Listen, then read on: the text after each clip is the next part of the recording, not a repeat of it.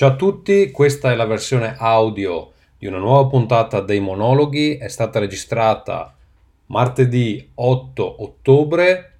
Uh, se volete seguire i monologhi in diretta, li trovate in momenti random su Facebook e adesso abbiamo iniziato a fare anche lo streaming contemporanea su YouTube, quindi scegliete il canale che vi piace di più. Le tempistiche sono assolutamente random, quindi assicuratevi di seguirci o su Facebook o su Twitter in maniera da sapere quando mi viene voglia di registrare una puntata. Buon ascolto.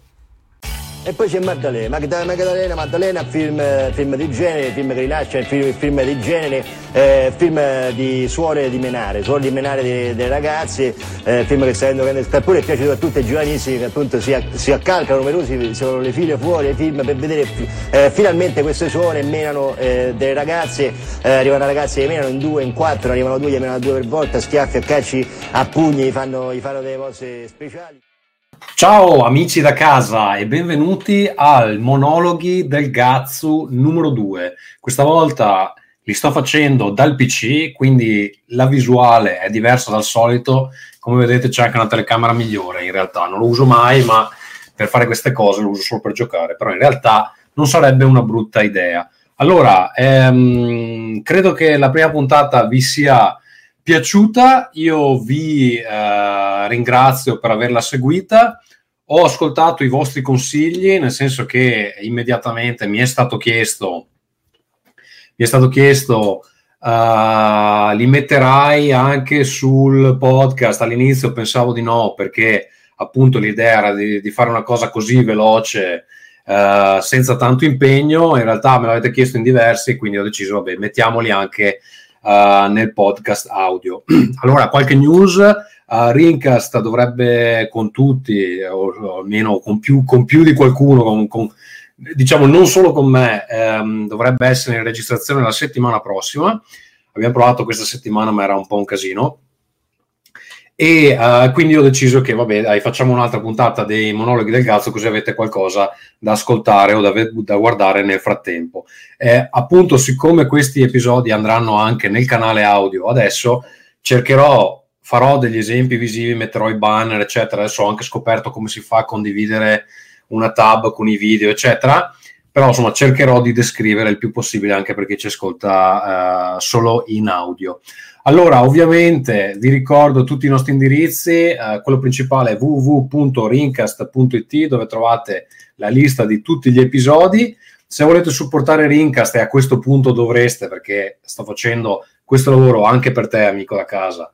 Uh, potete supportarlo a patron.podbean.com slash rincast se invece ehm, comprate tanta roba su Amazon, però invece siete taccagna, noi non ci volete dare un cazzo, potete continuare a eh, comprare la vostra roba su Amazon.it. Ricordatevi di mettere il tag Rincast come eh, da banner per chi ci ascolta in audio.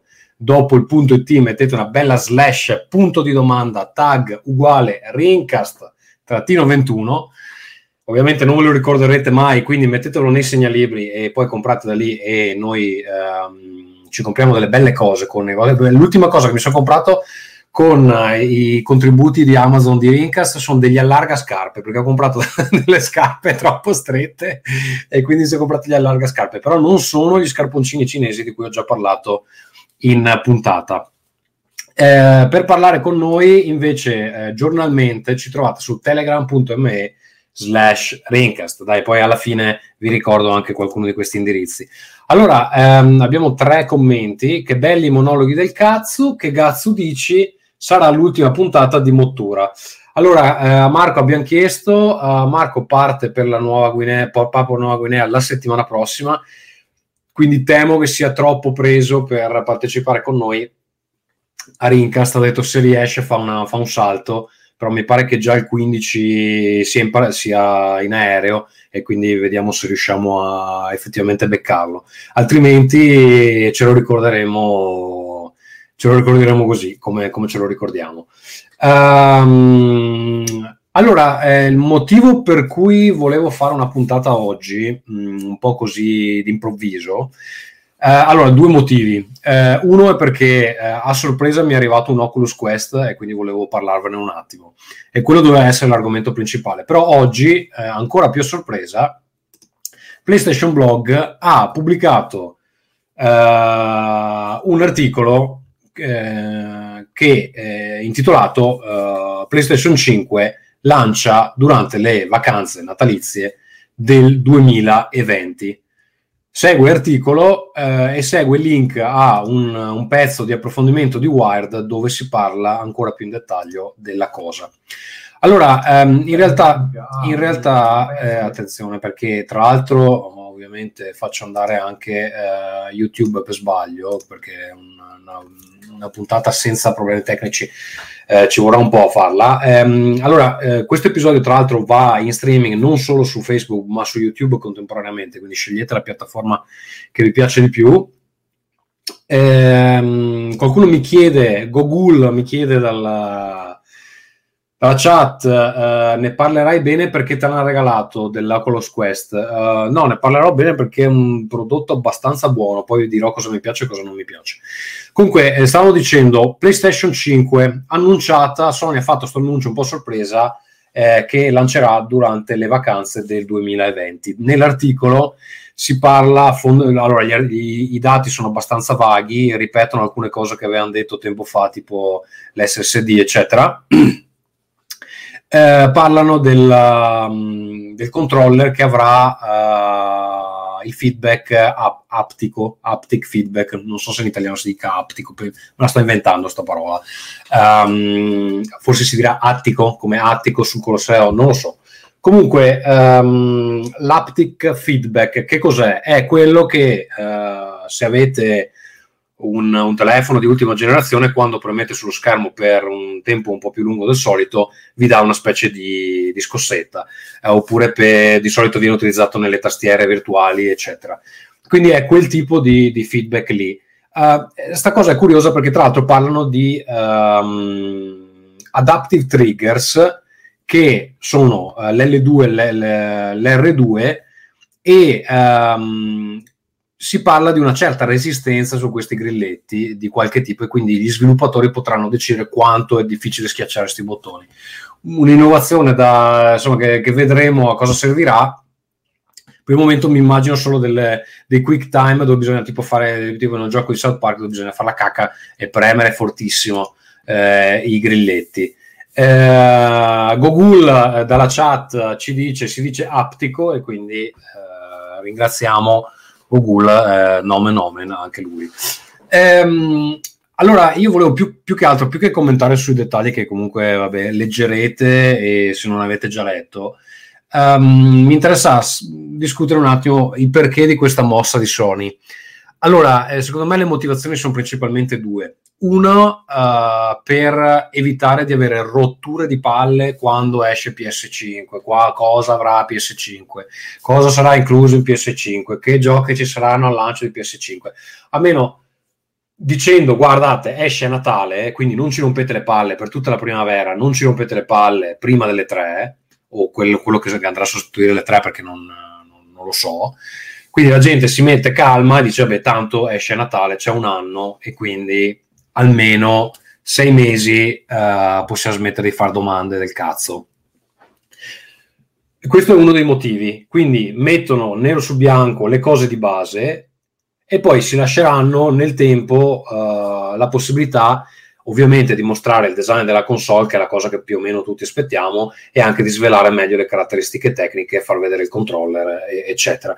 E poi, ehm, evidentemente, prima del lancio a Natale, non so se faranno un evento loro che potrebbe essere il PSX, um, eh, oppure appunto le tre, se riescono a, una, a darsi una regolata con le tre, perché al momento non so esattamente qual è la, la l'idea per le tre dell'anno prossimo, si parlava di una tre eh, tutto rifatto eh, attorno agli influencer, eccetera, eh, che potrebbe non essere l'ideale per presentare una nuova console. Quindi magari fanno anche addirittura uno state of play dove ti mostrano il video, basta, è di- disponibile fra due settimane, eh, fa- fate il preordine.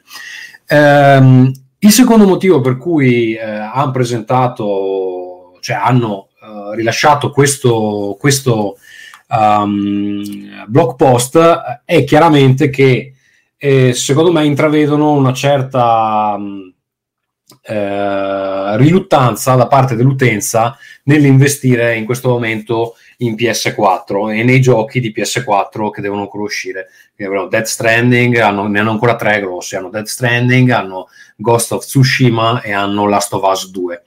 Premesso che tutti questi giochi secondo me eh, riceveranno anche una versione PS5 magari migliorata, magari non sarà disponibile immediatamente o, uh, o magari sarà appunto disponibile immediatamente, ma comunque chi vuole ci può già giocare su PS4.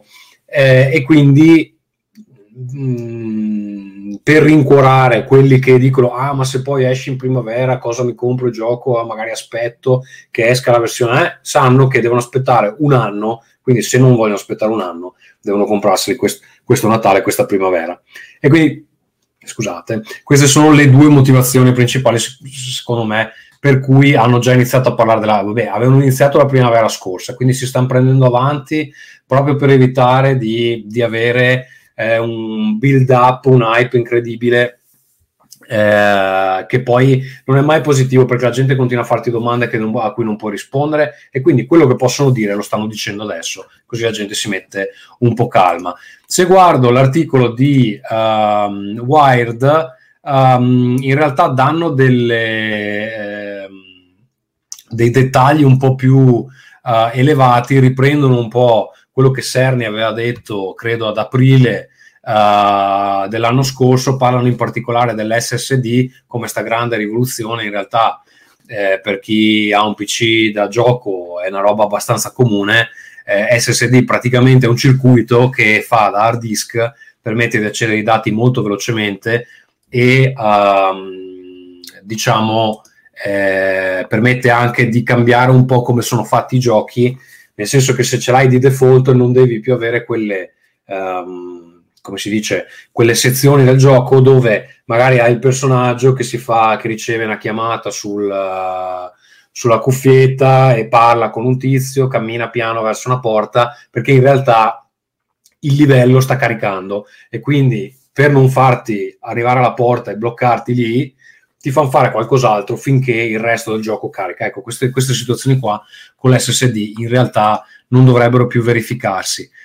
C'è da dire che l'SSD è un, una tecnologia costosa perché uh, comunque anche su PC uh, si va tranquillamente a pagare 100-200 euro per anche del, una quantità di gigabit, gigabyte abbastanza, abbastanza limitata. E, e, poi ci, ci, sarà sicuramente l'incognita eh, VR che a questo punto secondo me comunque PlayStation porterà avanti, è difficile che però sia inclusa nella nel, nel pacchetto iniziale. Ci sono molte cose che non sappiamo, sarà una console senza dischi, sarà una console dove si può fare l'abbonamento, sarà una console incomodato d'uso dove paghi, cioè la, la compri come un telefono, uh, cose del genere, però per quello c'è tempo. Per me Sony andrà sul sicuro e cioè farà magari due versioni, una col disco, una senza, eh, magari quella senza costerà meno magari quella senza è quella che ti danno incomodato d'uso, quindi la paghi con un abbonamento che magari include già eh, il PS Plus che ti dà dei giochi che il PS Plus penso dovranno uh, magari dargli un boost un po' più un po' più sostanzioso, magari metteranno dentro i first party come sta facendo Microsoft. E insomma, sono cose che mh, mm, è ancora presto per discutere e avremo tempo nel 2020 di scoprire. Abbiamo degli altri commenti. Uh, Google ci dice che secondo lui questi uh, uh, controller, questi bottoni con la resistenza avranno una resistenza variabile come il trackpad del, dei MacBook Um, sì, potrebbe essere una cosa del genere per chi ce li ha presente. Eh, puoi regolare il feed della vibrazione, eh, che però, beh, insomma, cioè, alla fine non è che ti cambi proprio così tanto l'esperienza. Um, eh, mi chiede a S Styles, visto che la PS5 sarà retrocompatibile, per te questi giochi avranno una versione scatolata per PS5 oppure una patch stile Xbox One X?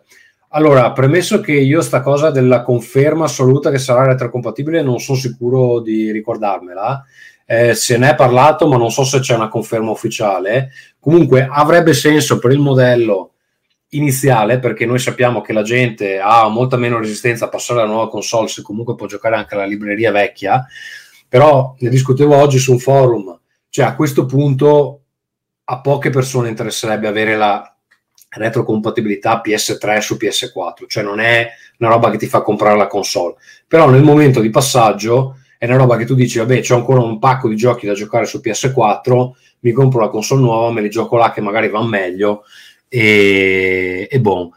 Allora, premesso che è una cosa sensata a fare, devo controllare se effettivamente l'hanno confermata perché sta roba non me la ricordo. Ehm, ha senso che sia semplicemente valida per i titoli digitali, perché è lì che stiamo andando. Mi chiede eh, una versione scatolata, retro, cioè secondo me no. Secondo me se ce li hai nella libreria digitale ne, ce ne sarà una porzione che sarà retrocompatibile perché non posso immaginarmi che saranno tutti retrocompatibili perché voi dovete capire che quando devi fare un titolo compatibile per la nuova console o di default la console fa girare quindi emula la PS4 e quindi girano ma se è lo sviluppatore che deve fare, deve aggiungere una patch per renderlo compatibile, tu hai l'80% degli sviluppatori che ha un gioco che fondamentalmente è morto, che non vende più una copia, per cui dovrebbero fare del lavoro extra solo per fartelo giocare su una console che non è quella su cui te l'hanno venduto sta cosa qua è una follia economica, cioè non ha senso perché ti può costare, non so, 10, 20, 30, 40 mila, 50 mila euro, dollari, quello che è, a seconda della complessità del gioco. Se è un gioco multiplayer eh, la, la complessità aumenta a dismisura. Quindi sta roba qua non ha senso farla se non c'è una spinta forte da parte di Sony, quindi io mi posso immaginare che i titoli compatibili saranno principalmente quelli first party e quelli magari second party, dove Sony comunque ci mette la grana, dai soldi ai sviluppatori per fare questo lavoro e hanno anche le risorse perché dovete pensare alcuni team sono piccoli, se stanno lavorando su un gioco nuovo non possono lavorare al gioco vecchio che comunque non gli fa nessun, nessun introito e quindi non, non ha senso lavorarci. Ehm, allora, eh, Soda Lemon ci dice si vede tipo a 240p, questo immagino che sia Uh, relativo allo stream su uh, YouTube, vedremo alla fine della, della, puntata. Io sto streamando in HD, eh, quindi non so esattamente um, qual è il problema. Um, vabbè, questo è quello che posso dire per PS5. Invece, quello che volevo dire di Oculus Quest, ce l'ho qua, chi ci segue in video ce lo, sta, lo può vedere. Questo è il modello è il modello da 128 uh, uh, giga. Eh, me l'hanno regalato, me l'ha regalato il cliente per cui lavoro, cioè eh, Cornfox Brothers, come eh, celebrazione dell'uscita di Oceanhorn 2. Questi sono i due controller che hanno sicuramente un nome specifico che io al momento ignoro. Sono, hanno queste cose qui, eh, vediamo se le vedete, eh, sono abbastanza futuristici. Sono identici praticamente, tranne che appunto eh, l'L ha il, il, grip, il bottone grip eh, sulla parte destra, mentre l'R ha il grip sulla parte sinistra. Allora, cosa molto interessante dell'Oculus Quest, um, se guardate il visore, se vedete chi ci sta ascoltando in audio può guardare una foto, ha delle telecamere agli angoli. Allora, queste telecamere sono molto utili perché quando uno lo indossa per la prima volta, gli fanno vedere la stanza dove lui è, um, dove è situato. Questo perché um, ti fa impostare dall'inizio una roba che si chiama Guardian, che è un'area sicura attorno a te dove tu dici all'Oculus guarda che io qua posso giocare. E um, per fare questa cosa ovviamente deve mostrarti la stanza. Se uno durante il gioco oltrepassa quella barriera virtuale, che è una specie di grid virtuale attorno, eh, il visore passa dalla modalità gioco, da quello che state facendo sul visore, alla modalità camera e quindi vedete la stanza attorno a voi e vi permette di non andare addosso al divano, di non rovesciare una sedia e di fare cose del genere. Eh, allora mi chiede Google, ma quindi Oceanor 2 non è esclusiva Apple Arcade, esce anche su Oculus? Google eh, chiaramente non capisce un cazzo perché non è assolutamente quello che ho detto. Ho detto che me l'hanno regalato per celebrare l'uscita di Ocean Horror 2. Come fai da quell'informazione a capire che uscirà su Oculus? Lo sai solo tu. Sta roba qua mi fa incazzare perché um, è, è, il problema principale della comunicazione verso i videogiocatori. Cioè tu scrivi albero, cane, scimmia, loro capiscono treno, eh, radicchio e eh, tastiera.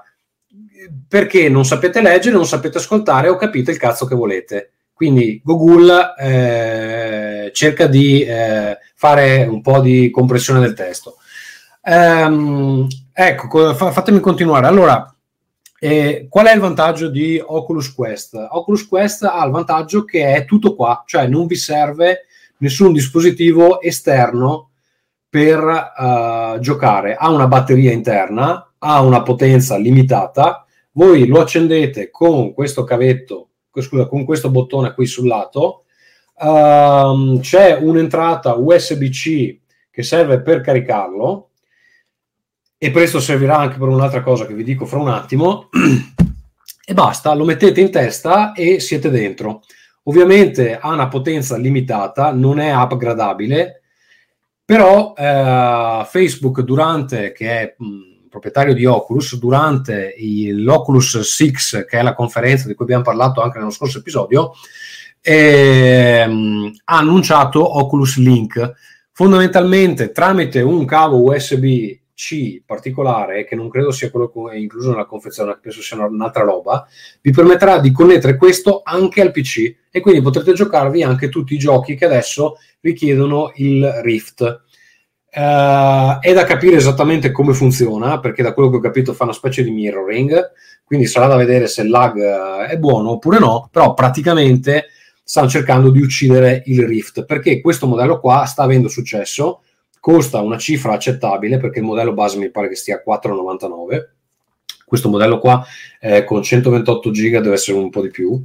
Um, e niente allora cosa è disponibile per il Quest? allora per me eh, questo modello qua ha funzionalità, le funzionalità giuste, cioè non ha bisogno di cavi, tu ti metti in una stanza che vuoi e lo usi, seduto, in piedi, lo usi il problema, eh, secondo me, è che la risoluzione è ancora bassa. È ancora bassa nel senso che eh, dopo un po' che lo usate dovete toglierlo perché iniziano a darvi fastidio gli occhi, c'è una sola posizione effettiva dove si vede abbastanza nitido, eccetera.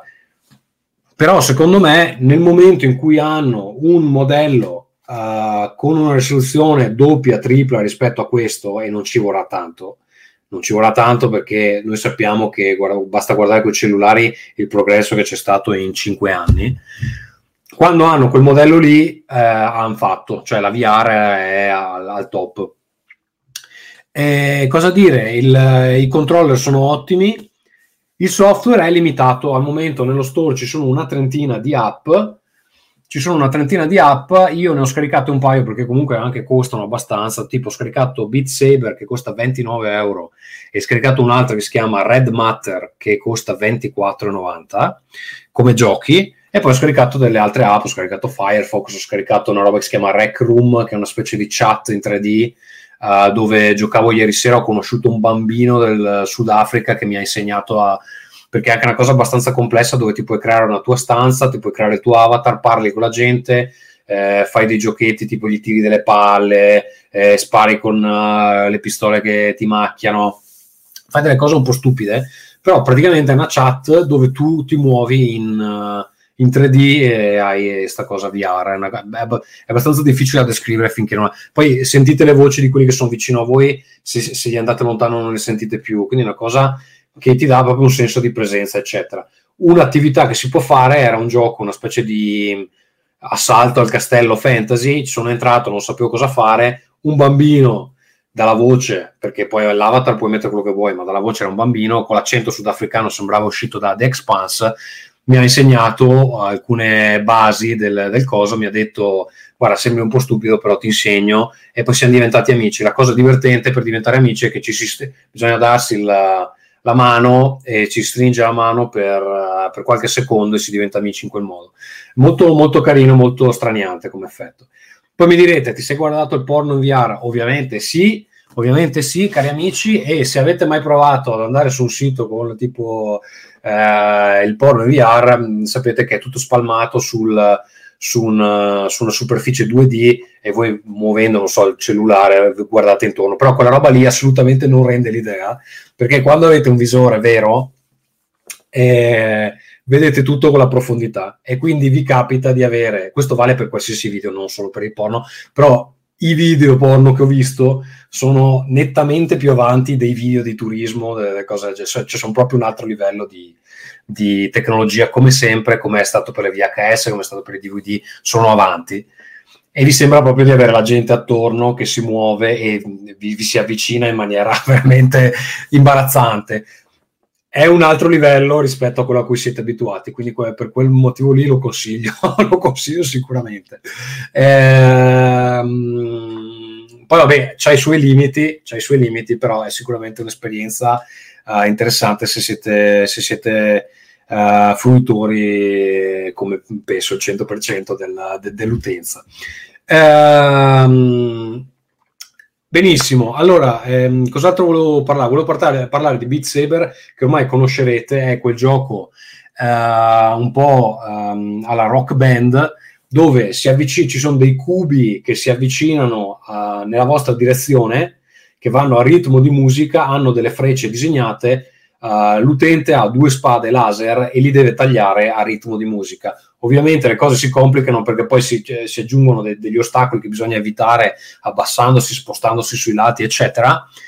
Ehm, molto bello, molto bello, lo devo ancora esplorare. Ho, ho, ho fatto qualche canzone, l'ho fatto provare a mia moglie e, ed è sicuramente divertente ed è uno di quei giochi che tra l'altro è fatto tecnicamente bello, ma non, cioè, non è incredibile. Tecnicamente bello, funziona bene, dà un bel feedback eh, e soprattutto non ti fa venire la nausea, che era un po' un problema magari per i giochi in cui ti devi muovere. Eh, ho provato anche la modalità spada singola, che però è per esperti, e ho provato una canzone avanzata, assolutamente fuori dal, dalle mie capacità, magari nel tempo imparerò a fare anche quei livelli là. Però è una roba che, cioè, di una velocità che assolutamente ormai sono troppo vecchio per fare quella roba là. Però con due, con due è abbastanza gestibile. Um, invece Red Matter, che adesso proverò a condividere con voi, se riesco, così chi ci sta seguendo in video almeno vede di cosa sto parlando. Ho trovato, eh, no, ovviamente ho condiviso la eh, tab sbagliata, vediamo se riesco a condividere quella giusta, eccola qua. Allora, Red Matter adesso visto così è eh, difficile, cioè non è particolarmente bello da mostrarvi eh, perché sembra un puzzle game, uh, un puzzle game abbastanza um, normale. Però vi posso assicurare che una volta dentro ha una, una sensazione di esserci lì. Cioè, voi dovete immaginarvi che tutto quello che vedete in questo schermo, che comunque immaginatevi di vedere qualsiasi FPS uh, um, su una superficie 2D, non vi dà il senso di profondità. Quando voi giocate in VR, siete letteralmente nella scena, quindi tutto a una distanza come nella realtà. E questo gioco in particolare crea un'atmosfera, oltre ad essere esteticamente molto bello per un gioco VR che comunque gira su una macchina limitata, ehm, ha un senso di presenza notevolissimo. Eh, cosa si fa? Si è su una base marziana dove è successo un incidente e bisogna scoprire cosa è successo. È fondamentalmente un puzzle game dove bisogna risolvere eh, vari enigmi per proseguire nelle stanze. Uh, ci si muove, esistono varie modalità di, uh, con cui ci si può muovere. Um, quella di default è una specie di balzello a gravità zero che però ho tolto subito perché a me fa venire un po' di nausea muoversi così. Si può mettere il teletrasporto che probabilmente conoscerete da altri titoli uh, VR. Se non avete presente, magari avete presente quello di Dishonored che è abbastanza simile. Quindi vi spostate di, insomma, di, di, una, di, un tot di metri alla volta, cioè, puntate dove volete andare e il vostro personaggio va lì. E niente, mi sta piacendo veramente molto. Uh, ci sto giocando un po' alla volta perché comunque gli enigmi non sono banali. Adesso vi sto mostrando il video, quindi probabilmente non dovrei mostrarvelo più uh, perché uh, eh, vale sicuramente la pena giocarselo. Credo non sia nemmeno molto lungo. Eh, però ci ho già giocato diverse sere e intrigante, veramente fatto bene, rende benissimo in VR, ha una bella atmosfera e gli enigmi non sono nemmeno banali se appunto non ve li spoilerate su YouTube come sto uh, facendo io. Uh, mi chiede Soda Lemon se mentre gioco a Beat Saber mi dimentico di tutte le altre cose della tua vita o in generale quando sei in VR. Devo dire sì che um, la, ho notato questa cosa perché eh, fuori dalla finestra eh, chi ci sta seguendo in video vedrà che è scesa la notte, ok? Qua sono le 7 di sera, però è già buio fuori. Invece, quando tu ti metti questo visore in VR, tu puoi essere sostanzialmente dove vuoi. Ti puoi guardare il video del Giappone, ti puoi guardare la spiaggia con i delfini, ti puoi fare il viaggio su Marte, ti puoi fare la, il viaggio astratto in Beat Saber combattendo contro i cubi. E quella roba lì um, è difficile da spiegare, però vi fa sembrare di essere in un posto diverso. Infatti, secondo me, il grossissimo potenziale della, della VR, al di là dei giochi, che magari è l'argomento per cui discutiamo qui, è soprattutto quello di uh, darci la possibilità di visitare posti dove in quel momento non possiamo andare. Io credo fermamente nel turismo in VR e fermamente anche nella possibilità, una volta che le chat room VR saranno un po' più avanzate, di poter avere una specie di rapporto umano come si potrebbe avere in un bar con gli amici, uh, senza la possibilità necessariamente di toccarli, eh, però al di là di quello di poter comunque vederli, vedere come si muovono, vedere la loro uh, manualità eh, quando gesticolano e cose del genere. Secondo me è lì che la VR veramente brilla. E l'impressione di essere da un'altra parte è totale. Chiaramente vi dicevo, è anche una, un lato negativo perché spesso, soprattutto in questo gioco Red Matter, mi è capitato di volermi, perché ci si può muovere anche fisicamente all'interno del Guardian, quindi se io faccio due passi, nel gioco ti muovi di due passi. E spesso capita di volersi muovere di più, cioè di fare 10 metri camminando, però vai a finire fuori dal Guardian, a quel punto rivedi la stanza dove sei e, e quindi cioè, torni alla realtà. Uh, niente, eh, sicuramente una buona esperienza. Se non avete fretta di provarlo, io vi consiglierei di aspettare il prossimo modello perché secondo me, vabbè, chiaramente ci stanno già lavorando. Tra l'altro, è già stato annunciato che dal 2020 con questo modello eh, di Oculus Quest sarà possibile riconoscere le mani e quindi non vi serviranno per alcune, per alcune applicazioni, sì, ma per alcune applicazioni non vi serviranno neppure più i controller perché ehm, le telecamere del Quest tracceranno le dita e quindi quando toccherete qualcosa in game uh, lo potrete fare stringendolo con le dita, eccetera. Poi per alcune cose secondo me non funzionerà perché dovete tenere presente che le telecamere puntano in avanti e a volte tu devi fare delle cose con le mani fuori dal campo visivo delle telecamere, quindi per, i controller secondo me non andranno uh, via. Però per alcune applicazioni sarà possibile utilizzare direttamente le mani e le dita. E quindi quella roba lì uh, secondo me sarà abbastanza incredibile. Per me il prossimo modello che avrà già sicuramente una risoluzione migliore se non addirittura una potenza superiore sarà il modello che effettivamente ha il potenziale di diventare mass market e per come dicevamo l'altra volta per come Facebook sta um, come si dice, uh, dando le tempistiche per Facebook Horizon, sarà anche, cioè anche loro lo sanno che comunque il prossimo modello è quello là giusto. Comunque, mh, onestamente, dopo aver provato questo modello qua, eh, attualmente esistente di Oculus Quest, era già un po' che ci pensavo. Non sapevo che me l'avrebbero regalato, è stata un po' una sorpresa, Uh, però era già un po' che ci pensavo e dopo averlo provato per qualche giorno, a questo punto, a quel prezzo là, lo comprerei già. Sapendo che probabilmente siamo abbastanza vicini a un secondo modello, secondo me non siamo a più di 6-8 mesi da un nuovo modello, magari se non avete fretta eh, io aspetterei, però inizia a diventare veramente interessante. Eh, ultima domanda, poi direi che per oggi abbiamo chiuso. Uh, chiede di nuovo Google, ma non pensi che il proliferare del Quest in favore del Rift limiterà tecnologicamente i giochi futuri? Allora, eh, Google, forse non mi hai ascoltato perché dicevo che uh, Facebook ha annunciato uh, il link che permetterà, permetterà, di collegare il Quest al PC, quindi anche quel problema va a scomparire, che era sicuramente un po' anche un po' una, una cosa uh, che temevo io, cioè che, non, uh, che l'hardware che c'è dentro lì uh, cioè non è potentissimo e quindi una serie di giochi non, non, si possono avere. Per esempio, un gioco che starebbe benissimo, questa roba qua, è Skyrim. E al momento non so se questa cosa qua fa girare Skyrim, però lo fa girare anche un, uno Switch, quindi non so se questo è meno potente di uno Switch, questa cosa non ve la so dire. Va bene, allora io direi che anche per oggi eh, i monologhi del Gazzu si concludono qui, mm, cerchiamo di tenerlo in una mezz'oretta circa.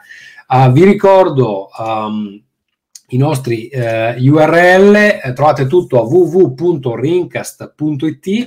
Se volete supportare la trasmissione, adesso che abbiamo comprato il software per fare streaming, come vedete stiamo cercando di farlo più spesso, però ha un suo costo, quindi se potete dateci una mano patron.podbean.com slash rincast.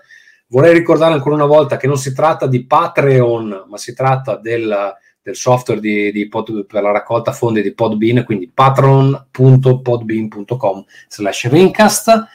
Se eh, invece utilizzate Amazon, segnatevi il um, referral di Rincast e comprate tramite quel link là, qualcosa ci torna, mi comprerò altri allargascarpe e invece se volete venire a parlare con noi direttamente, telegram.me slash rincast.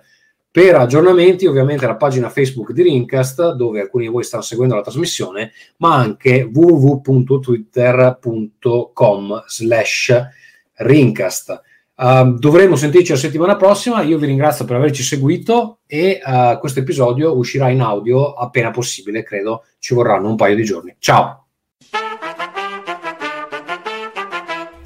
Greencast.